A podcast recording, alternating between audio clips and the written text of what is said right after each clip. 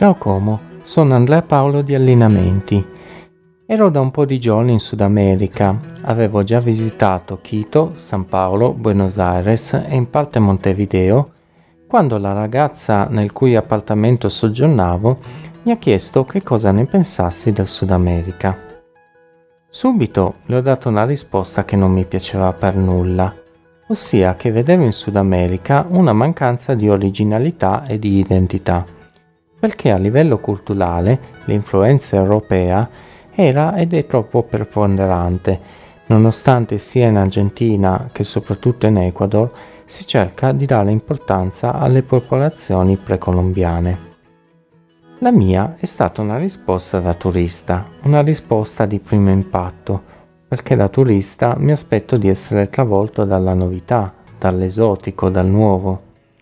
Però appunto questa risposta non mi piaceva perché significava che non avevo saputo cogliere qualche elemento che effettivamente differenziasse quelle terre che avevo visitato da quelle dove sono abituato a vivere.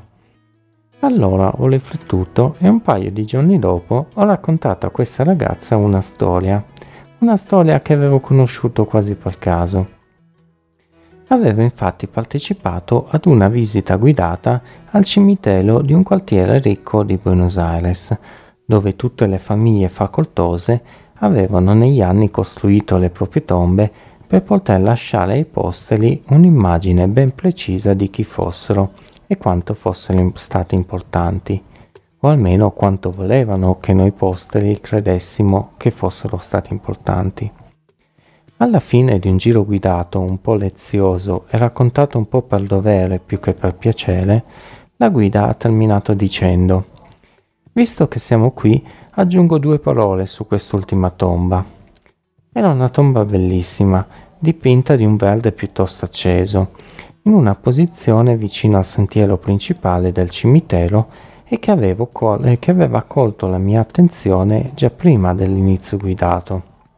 Eh, già prima dell'inizio del giro guidato.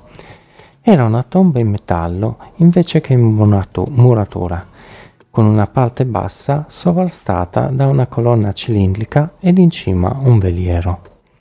Era la tomba di un ammiraglio irlandese che, quando seppe della guerra di indipendenza dell'Argentina, decise di aiutare questo paese a liberarsi dal dominio coloniale delle potenze europee e diresse la flotta argentina insegnando il mestiere anche a parecchi altri capitani di navi.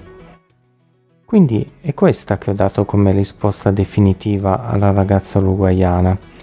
Il Sud America è una terra che offre enormi opportunità e quindi a tutti coloro che non hanno uno scopo nella vita offre la possibilità di trovare una ragione per lottare, per realizzare qualcosa di positivo.